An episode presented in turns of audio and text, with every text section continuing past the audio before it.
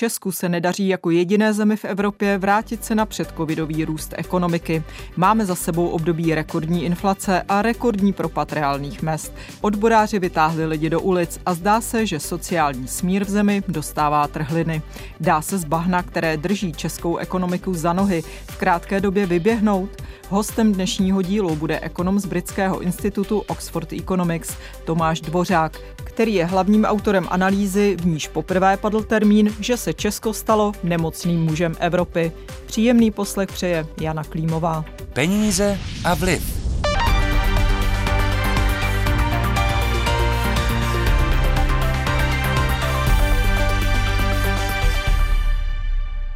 Odbory zorganizovaly 27. listopadu jednu z největších stávek posledních desetiletí. Na demonstraci proti vládě a jejímu úspornému balíčku, který má zastavit tempo zadlužování země, přišli do pražských ulic davy lidí. Premiér Petr Fiala jim ale předem skázal, že je protest vedený odborovými předáky hlavně z průmyslu a školství spolitizovaný. Šéf odborového svazu Kovo Roman Ďurčo to odmítl. Mě ten výrok eh, premiéra Fialy opravdu eh, velmi překvapil. Rozhodně se musím proti tomu ohradit. My opravdu nemáme žádné politické ambice, většina kolegů jsou odboráři a my usilujeme o to, aby ten sociální dialog eh, tady nastal a aby jsme udrželi ve společnosti sociální směr. Ten smrtící koktejl, který vláda eh, připravila formou úsporného balíčku a cen energii, který opravdu ohrozuje český průmysl i naše zaměstnance, je pro nás nepřijatelný. A jak to vidí kuchařky, důchodce, odborář strojírenské firmy a učitel, kteří se před pražským Rudolfínem chystali na protestní pochod? A jako kuchaři prostě máme nějakých 23 tisíc, 22 hrubýho a děláme vlastně za 19 tisíc, ještě když někdo marodí, tak děláme za sebe. A je to fakt dřina a neúnosný prostě. Tadle vláda jako víc zdražuje, víc všechno, že jo, a dotýká se to prostě nás všech. Teď chtějí, že jo, to DPH zvednout daně, že jo, a všechno se nás prostě dotýká. Protože nejsem spokojený s tím důchodem, mám 20 tisíc, platím 20 tisíc nájem, energie, všechno, je to hrůza. Hrůza. A je to chyba téhletý vlády, co měla udělat No určitě, jinak, určitě, určitě. A co byste chtěla, aby udělala? Aby dala demisi. Mě osobně nejvíc vadí a kvůli tomu si myslím, že tady jsme, že s tím balíčkem eh, ztratíme konkurenceschopnost firmy, kde jsme zaměstnaný a může se také stát, že nějakou dobu nebudeme kam chodit do práce, protože nebude co dělat. Prostě. My jsme THK dačice. Eh, Vám nepřidali třeba na platech, nebo zkoušeli jste vyjednávat se svojí firmou? Tak eh, my jsme zrovna tady většinou členové výboru a kolektivní vyjednávání teprve zahájíme, takže ještě nevíme, jak dopadne. Ale protestujete proti vládě, tak neměli byste třeba protestovat proti vedení firmy?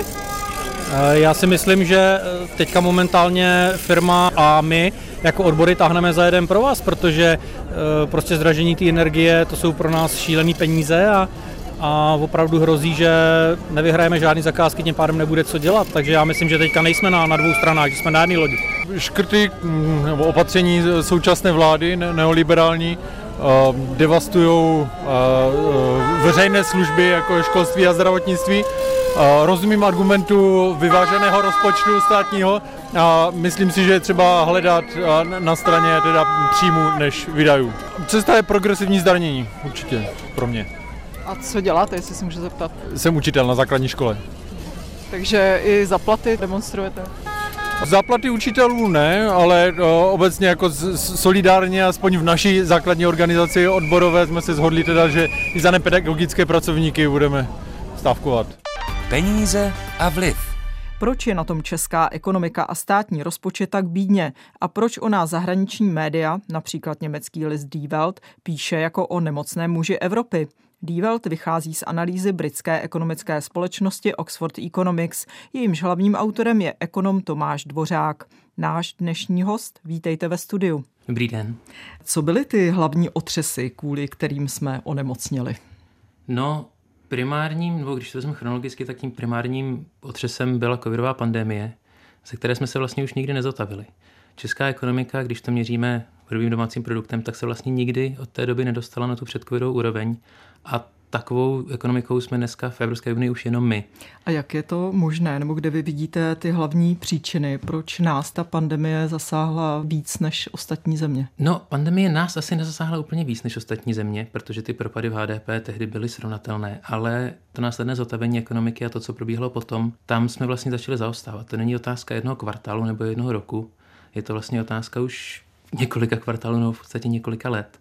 A je vlastně taky potřeba přidat, že COVID byl jenom začátek, pak přišly další a pro českou ekonomiku vlastně asi výraznější šoky, což byla energetická krize, válka na Ukrajině. Ale to přišlo vlastně i do všech ostatních zemí. A proč tyhle ty šoky u nás způsobily největší stagnaci? To je velice dobrá otázka a těch odpovědí na ní je vlastně několik. Jednak nám nenahrávala struktura české ekonomiky. Jeden příkladem naše země je energeticky velmi neefektivní. V evropském srovnání jsme nejméně efektivní za Bulharskem na druhém místě. A je to dané tím, že jsme prostě zaostali v zlepšování energetické nenáročnosti, a nebo je to dané strukturou naší ekonomiky, tedy to, že jsme nejprůmyslovější země v Evropě? To jde ruku v ruce. Samozřejmě struktura průmyslu, ten, který máme, je energeticky náročný, ale to neznamená, že by tam nebyl prostor pro zefektivnění. Ta energetická náročnost je ten jeden z důvodů, proč nás ta energetická krize zasáhla tolik. Dalším důvodem je, že jsme byli čistý, a vlastně pořád jsme čistý importér energetických komodit. Dříve to bylo z Ruska, to už se dneska změnilo. A to byly hlavní faktory, které vlastně táhly vysokou inflaci. Těch důvodů, proč České ekonomice daří špatně, je spoustu, ale když jmenovat ten jeden hlavní, proč HDP neroste, propadá se, hmm. tak je to nízká spotřeba domácností. Nízká spotřeba domácností je, nebo aspoň ze začátku byla jednoznačně přímo navázána na vysokou inflaci a s tím související ohromný propad kupní síly, propad reálných mest a příjmů. A tu příčinu toho zpomalení té spotřeby domácností vidíte v tom, že opravdu něco hůř v té české ekonomice než v těch okolních zemí, anebo jsme větší pesimisté? Nejsem si úplně jistý, jsme větší pesimisté, protože když se člověk podívá na to, jak se vyvíjí úspory domácností, které bych já asi bral jako míru nějaké opatrnosti, tak dřív jsme nebyli větší spořiči, nebo jak to říct, nadprůměrní spořiči. Ze začátku spotřebu domácností brzdila hlavně vysoká inflace a propad reálných mest. To už si myslím, že dneska není pravda, jednak protože reálné mzdy sice velmi pomalu, podstatě anemicky, ale rostou. A inflace, když ji nebudeme měřit tím jako mediálně populárním meziročním způsobem, ale budeme se podívat na meziměsíční změny, tak inflace vlastně už podle vedného přecenění v Česku moc není. Hmm. Ceny nerostou. A já si myslím, že tím, že skutečně zrostly úspory domácností, tak tam se projevuje měnová politika České národní banky. A to vlastně není žádné překvapení, protože to je jeden z hlavních transmisních mechanismů, kterým, kterým se utažená měnová politika snaží inflaci krotit. Je vlastně udělat úspory domácností o něco atraktivnějšími vysokými úrokovými sazbami a tím právě snížit poptávku v současnosti. Čili vidíte jako žábu na prameni těch problémů české ekonomiky, především politiku České národní banky a to, že drží už roka půl vysoké úrokové sazby? To úplně ne, nebo já bych nechtěl úplně posuzovat relativně, co je ta největší brzda, ale je určitě na místě si přiznat, a já myslím, že Česká národní banka by v tomhle tom nepolemizovala, že v tom hraje roli. Konec konců to je její mandát, snažit se zavrátit inflaci na, na svůj cíl a k tomu má i ten prostředek, který vlastně takhle funguje. Je tedy vůbec podle vás možné českou ekonomiku v nějakém krátkodobém horizontu nějak změnit, když, jak jsme říkali, tedy je stále hodně postavená na průmyslu, ten tíží vysoké ceny energií, ČNB drží vysoké sazby, tam asi může nastat nějaká změna, ale vidíte tedy nějaké světlo v tunelu nebo kde začít? Já bych možná odpověď na tuto otázku rozdělil na dvě části. Ta první v tom krátkodobém horizontu bohužel ten výhled není, není příliš dobrý a tam se vlastně vrátím k tomu, jak se měnily ty protivětry pro českou ekonomiku, že když to byla dřív vysoká inflace, nyní je to možná z velké části měnová politika. Bohužel se taky hodně horší výhled v zahraničí, to znamená ta zahraniční poptávka, která je pro českou exportní ekonomiku velmi důležitá. A můžeme zmínit Německo, když vlastně, jestli jsem já nazval Česko tím nemocným mužem Evropy, tak ta nálepka je většinou přisuzovaná Německu. Tomu se ekonomicky taky nedaří. Takže velkým... má hned druhou pozici v nemocnosti. je to tak. A zemím s takovou strukturou ekonomiky, jako má Česko i Německo, se v současném prostředí bude vždycky dařit hůř, protože máme velký průmyslový sektor, ten vyrábí buď to mezi vstupy, anebo velké kapitálové statky. poptávka po nich bude vždycky nízká v momentě, kdy jsou vysoké úrokové sazby, kdy firmy málo investují a všechny tyhle ty vlastně velké nákupy, které se financují většinou půjčkami, nejsou v tuhle chvíli atraktivní. Takže v tom jsme vlastně svázáni s Německem a jsme svázáni s tím cyklem, který nás bohužel bude ještě táhnout ke dnu nějakou dobu protože tento cyklus je vlastně primárně spíš řízen Evropskou centrální bankou, ne tou českou. A byť je možné, že Evropská centrální banka také se začne snižovat sazby dřív, než si třeba spousta lidí na finančních trzích myslí, tak to asi nebude zítra, nebude to za týden. A kde vidíte ten horizont, tedy když říkáte, že to nějakou dobu asi bude ještě špatné? To je dobrá otázka. Já věřím, že česká ekonomika a vlastně evropská ekonomika se odrazí ode dna v příštím roce ale ten odraz bude postupný, nebude to asi žádný skok upředu. Tak ty to... prognózy zatím jsou vlastně pod 2% no, já růstu jsem rád, HDP. Že jste zmínila prognózu třeba ministerstva financí, která vyšla nedávno a to hmm. předpokládá pro příští rok růst 2%. A 1,9%. 1,9%, přesně no. tak.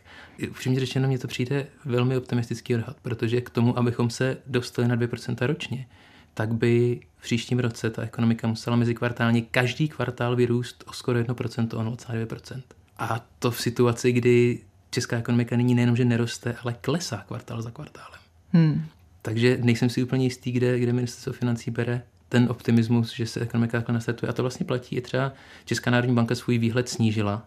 Částečně taky proto, že se letos byt netrefila byla příliš optimistická, ale i ten její výhled jakoby pořád předpokládá poměrně silný mezikvartální růst. A vy, vy ho nečekáte tedy? Já ho čekám slabší. slabší. Já ho čekám slabší. Já věřím, že česká ekonomika A váš odhad by tedy byl? Jaký? Uh, 0,8%. Za celý rok, příští rok. Celý příští rok dostávám depresi. Průmyslové země nejsou jenom Česko, Německo, je jich tam víc, Polsko, Belgie, dejme tomu. Existuje nějaká země, když děláte analýzy, která se dokázala vypořádat eh, s tím mnohem lépe a co udělala? No, já jsem radši zmínila Polsko. Polsko je možná dobrý příklad, protože je to přece jenom země nám podobnější než Belgie. Zatímco my jsme na chvostu tabulky evropských zemí, co se týče růstu, tak Polsko je v jejím čele. Zase těch důvodů je spousta, ale je asi minimálně třeba přiznat, že polská vláda byla fiskálně hodně aktivnější, ale na druhou stranu, a tady podle mě potřeba nebo nutné zmínit, že vlastně inflace v Polsku je podstatně setrvačnější. Až do té míry, že vlastně Polská centrální banka, která už se začala se snižováním úrokových sazeb, těsně před volbami, hmm. tak s ním zase přestala, protože došla k názoru, že ty inflační tlaky v polské ekonomice jsou pořád silné a jen tak se jich nezbaví. Hmm. Takže je to vlastně vždycky něco za něco. Jestli Polsko bylo výrazně fiskálně aktivnější, tak se možná podařilo podpořit růst, ale to cenu vyšší inflace, hmm. se trvačnější inflace. Fiskálně aktivnější znamená, že vláda například snížila DPH na potraviny dočasně na 0%, což bylo hojně citováno u nás jako příklad dobré praxe, jak se má lidem pomáhat. Snižovaly se umělé ceny pohoných hmot také. Podle vás to tedy není cesta, aby vláda nějakým způsobem povzbudila poptávku? To je velmi složitá otázka a já možná je na místě nejdřív to vzít trošku ze široka a zamyslet se vlastně nad tím, co je, co je smysl státního rozpočtu.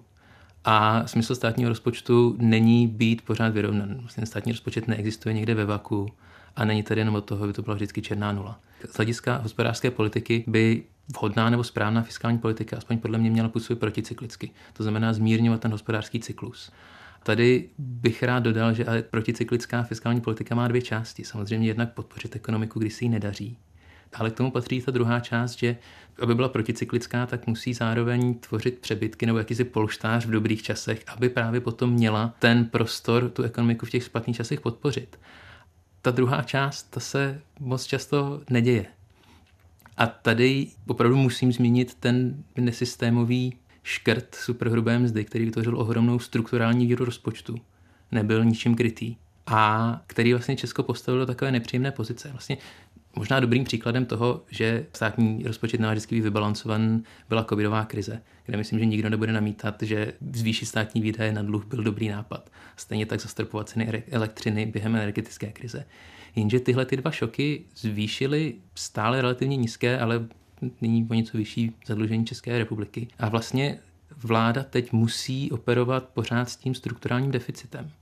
A Čili ní... musí šetřit a podbazuje jí to uh, rozhodně, rozhodně jí to omezuje manévrovací prostor. O tom se nedá pochybovat. Teď je otázka, jestli je dobrý nápad, jak se říká, škrta do recese. Ta současná situace možná si jakoby vyzývá k zamyšlení, jaká by měla být struktura toho konsolidačního balíčku a mm. jaké by mělo být jeho načasování. Takže chápu to správně, že jste kritik konsolidačního balíčku, že mají odbory tak trochu pravdu a lidi, kteří jsou nespokojení v ulicích?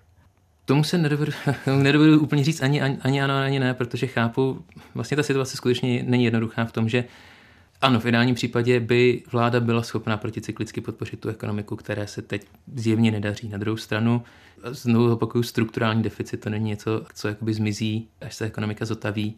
Ten tam pořád je a to zadlužení zvyšuje. Já bych osobně byl asi fandou ten balíček trošku rozložit a možná ho směřovat více na stranu příjmu než stranu výdajů, protože ten fiskální multiplikátor, teď to, jak je ta fiskální politika efektivní, na straně výdajů často bývá procyklický, to znamená, že má větší efekt během, během krize. Hmm. Pokud se škrtají výdaje. Hmm. A tudíž, jestli by nebylo lepší se zaměřit jednak na tu přímou stranu, lépe vybírat ty daně, co máme, co už existují, případně některé daně i zvýšit. Tam asi je z čeho vybírat. A Kterou určitě... daň byste zvýšil? To se přiznám, že není úplně moje práce. já Protože bych, vláda bych... vlastně zvyšuje daně vláda... Eh, z příjmu právnických osob, tedy firmám, zvyšuje malinko progresy u daně z příjmu fyzických osob. Je to tak, ale já bych, já bych před, především, já bych nerušil, nerušil bych především tu superhrubou mzdu. To byl hmm. krok, hmm. který konec konců ale některé vládní strany podporovaly hmm. a, a není, není se stále tváří, že to byl vhodný nápad. Posloucháte pořad Peníze a vliv. Kdo vydělává a kdo chudne? Zasvěcený pohled analytičky Českého rozhlasu Jany Klímové a jejich hostů.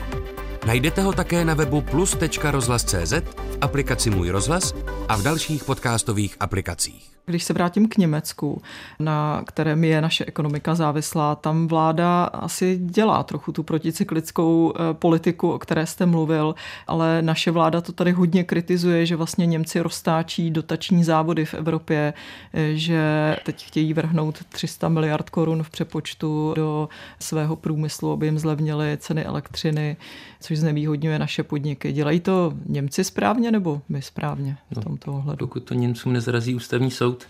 Ano, uh, samozřejmě tam ten verdikt. To je další poměrně těžká otázka, protože si upřímně myslím, že jestli je ten nárůst cen energií skutečně strukturální a nestane se to, že se vrátí na tu předkrizovou úroveň, tak ceny energií do nekonečna dotovat není správná cesta. To je vlastně jenom oddalování nevyhnutelného a jestli ta hladina cenová za energie zůstane vyšší, tak dřív nebo později si na ně firmy budou muset nějakým způsobem přivyknout. A já si myslím, že v tomhle No, to samozřejmě na vládě, ale je možná dává smysl poskytnout nějaké překlenovací období, ale já bych spíš to dělal, protože problém v takových dotacích je, že se strašně těžko berou zpátky. A to si vlastně zažíváme v Česku i my. Přesně tak, poplatek A jakmile už to jedno v tom rozpočtu je, tak to tam rádo zůstává. Já bych v tomto případě řekl, jestli náhodou není lepší tyhle ty prostředky, které jsou ohromné v mnoha zemích, jestli není lepší investovat eh, do věcí nebo do oblastí, které mají potenciál tu cenu elektřiny snížit. Jako třeba obnovitelné zdroje, které, což je něco, kde Německo je velmi aktivní a konec konců už mu to pomáhá cenu energii snižovat a Česko aktivní není. Rád bych se ještě dostala k jedné věci, kterou jste se i vy intenzivně zabýval, a to je vysoká inflace v Česku, s kterou jsme tady bojovali v uplynulých dvou letech. Patřila k nejvyšším v Evropské unii, jednu dobu byla i nejvyšší. Za ty hlavní důvody se u nás vždycky uvádělo právě to rychlé zdražení energií, které se potom promítlo i do potravin a i samotné obrovské zvýšení cen potravin. Máte z vašich analýz nějaké zdůvodnění, proč eh, kromě tedy těch energií u nás zrovna ty potraviny vystřelily o tolik víc vzhůru oproti ostatním zemím? Těch důvodů bude celá řada. A jednak je to teda opravdu nárůst cen energií, pro, na který bylo Česko, pro který bylo Česko vždycky zranitelné. Tady je třeba si přiznat, že vlastně energie vstupují do výroby všeho. Ať je to potravinářský průmysl, ať je to vlastně jakýkoliv jiný průmysl a vstupují vlastně i do služeb. Takže to je první, první impuls, který se propsal celou ekonomikou a vlastně zdražilo bez přikrášlení všechno. Česku tady asi částečně nepomohla ani vlastní měna v tom smyslu, že česká koruna je přeci jenom o něco volatilnější než euro. Bohužel jí finanční trhy stále hází do toho košíku emerging markets. To znamená, že je náchylnější na změny v sentimentu. To znamená, že se nám několikrát skokově zvýšily ceny dovozu.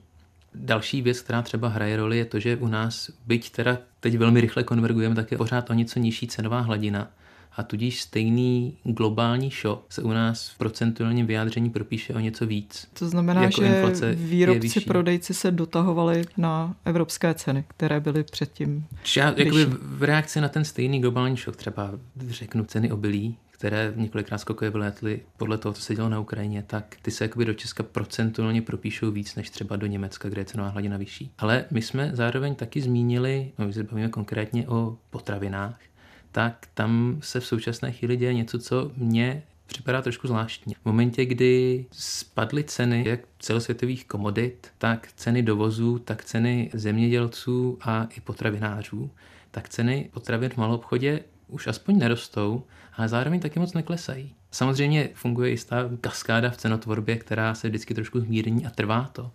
Ale je vlastně zarážející, jak málo, a možná to třeba ještě přijde, a my konec konců v našich prognozách čekáme, že se potraviny příští rok o něco zlevní, ale ne o moc.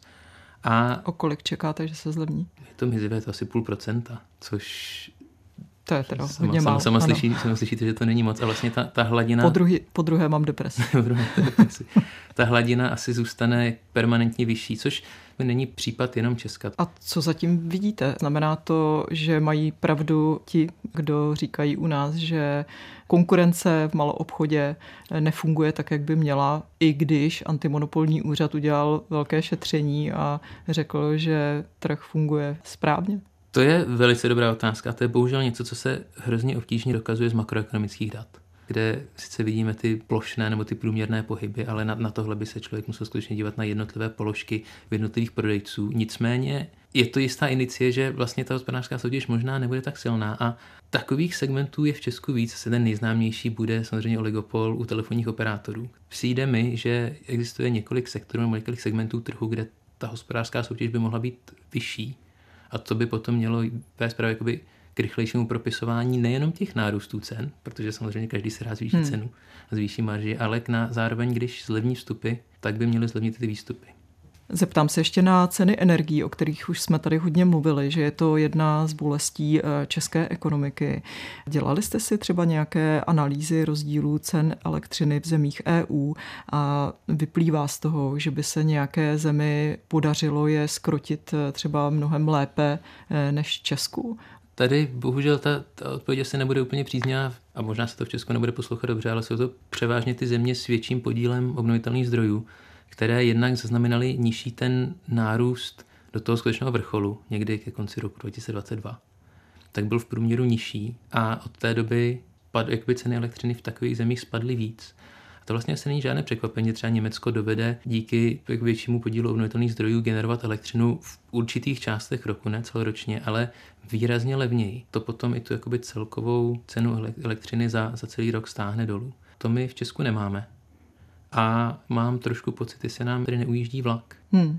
Tak my se zaměřujeme na to, že vlastně ten přechod k těm obnovitelným zdrojům je poměrně hodně drahý z důvodu investic, ale když to překonáme tedy, tak na to budeme lépe. Je to tak z vašeho pohledu? Ano, no minimálně v tom, jaké panují tržní podmínky dnes, tak to tak bude. Jak se díváte na debaty v Česku ohledně zavedení eura? Čeští politici se nechtějí postavit k euru čelem. Tady pořád přetrvává lpění na české koruně. Pomohlo by nám podle vás zlepšit ekonomiku, kdybychom měli euro? Vím, že to je v Česku relativně citlivá otázka a vlastně tady bych rád byl férový a třeba bych rád přiznal České národní bance to, že ona byla vlastně jedna z prvních, která si uvědomila závažnost té inflační vlny a začala zvyšováním úrokových sazeb o dost dřív, než, než třeba Evropská centrální banka, po kterou bychom patřili, kdybychom byli členy eurozóny. A to je jí třeba připsat, no, tomu analytickému aparátu je třeba připsat ke cti. Na druhou stranu posledních pár let ukázalo, že ta suverénní měnová politika není nutně za takovou výhodou, že nás vlastně nedokáže tolik obránit před vysokou inflací, protože zejména před touhle vysokou inflací, která byla primárně tažená těmi globálními nákladovými faktory, tak tam by nám euro určitě pomohlo. Kdybych to měl hodnotit v nějakém trošku jakoby obecnějším pohledu dlouhodobě, tak tam by pro euro taky vychází víc plusů. Jednak protože naše ekonomika je tak provázaná s eurozónou, že jsou tady zbytečné výdaje na třeba zajištění proti pohybu kurzu a podobně. Další věc, co bych zmínil, že to vytváří třeba jistou disbalanci mezi firmami, protože spousta firm vlastně na zahraničí můžou úrokovat v eurech, můžou si půjčovat za nižší sazby a to je vlastně zvýhodňuje oproti těm českým firmám, který si musí, které musí vydat v korunách. A mimochodem to taky stěžuje tu nezávislou měnovou politiku České národní banky, protože najednou ten její hlavní nástroj není tolik efektivní. Protože řada firm Protože vlastně řada má... firm úrokuje v eurech. Hmm. A tady možná ještě stojí za to zmínit, že ta nezávislá měnová politika není nezbytně tolik nezávislá třeba v tom, že Česká národní banka musí brát ohled na kurz koruny, a ten nyní částečně podporuje úrokový diferenciál, že máme vyšší úroky v eurozóně. A několik členů bankovní rady se opakovaně vyjadřuje v tom, že vlastně snižování úrokových sazeb, které bych si myslel, že už je na čase, nebo bylo na čase i před nějakou dobou, tak je v tom vlastně brzdí to, že nechtějí ohrozit kurz koruny. Ale to je zase další ohled, ve kterém ta hmm. nezávislá měnová politika možná není tolik nezávislá. A poslední záhada české ekonomiky, na kterou se vás zeptám, často o tom mluví i politici, že vlastně není jasné, co se to děje. My jsme v recesi, stagnujeme, nemáme dobré vyhlídky a nezaměstnanost máme jednu z nejmenších v Evropě. 3% vyhlídky, to tež žádný posun. Čím to podle vás je? To je opravdu hlavolam. Musím říct, že to je něco, nad čím se vlastně drbou hlavu ekonomové. A není to jenom případ české, to vlastně globální fenomén, globální evropský fenomén, že ekonomika zpomaluje a zaměstnanost roste. Jak je to možné? Když jsme se na to dívali, tak jakoby hlavní faktor nám tady vyšlo hromadění práce, to, čemu se anglicky říká labor hoarding. A to je vlastně situace, za které, když firmy předpokládají, a oni nejspíš předpokládali, že ten pokles poptávce bude jenom krátkodobý, tak kalkulací vyšlo, že se nevyplatí v tu chvíli propouštět, jenom proto, aby zaměstnance za 6 měsíců nabírali znova, což je v tom napjatém pracovním trhu těžké. Takže firmy možná byly z toho zkousnout vyšší výdaje na, na, na zaměstnance a podržet si je. Jenže to, co se možná děje teď, já myslím, že ty nejnovější data z trhu práce i z průzkumu mezi firmami ukazují, že se to vlastně děje, že zaměstnanost v Česku výrazně poklesla. A to, co vlastně zabránilo nárůstu v míře nezaměstnanosti, bylo taky to, že poklesla participace. To znamená co? To znamená počet lidí, kteří jsou vlastně v té nabídce práce, kteří se počítají jako ty, co schání mm. práci nebo chtějí pracovat. To znamená, že hodně lidí odešlo do důchodu, do předčasných důchodů, nebo že prostě odešlo z trhu práce? Nebo? Já přesně tak. Nevím, co je zatím, zatím ten důvod, jestli to je předčasný důchod, jestli to je zdravotní potíž nebo cokoliv, ale participace poklesla a je vlastně otázka, jestli teď už se konečně nedostavuje to uvolnění trhu práce, která vlastně postupně se pořád, ten trh se pořád trošičku uvolňuje, trošičku uvolňuje, ale jestli teď ten sešup nebude trošku rychlejší, i tak Čili nárůst asi, nezaměstnanosti. Nárůst nezaměstnanosti. Nebo minimálně propad zaměstnanosti, hmm. což je taky problém, protože to vlastně snižuje ekonomický potenciál Česka. Ale v návaznosti na to, že ten trh práce pořád byl tak napjatý, tak možná další otázka, jak je možné, že takhle napjatý trh práce vlastně nedokázal generovat růst mest ani v, v blízkosti inflace. Jak je vlastně možné, jsme měli poměr mezi uchazeči a pracovní míst tak napjatý, tak Protože, nízkou nezaměstnanost hmm. a přitom nominální mzdy nerostly, ale třeba často ani o polovinu tolik, co inflace. Asi máme moc přátelské vztahy mezi odbory a zaměstnavateli. Odbory zamě, zaměřili svůj hněv vůči vládě, nikoli vůči svým zaměstnavatelům. Možná. Já vám děkuji za rozhovor. Díky moc. To byl Tomáš Dvořák z britské analytické instituce Oxford Economics. Z dnešního dílu je to vše. Příjemný poslech dalších pořadů na Plusu přeje Jana Klímová.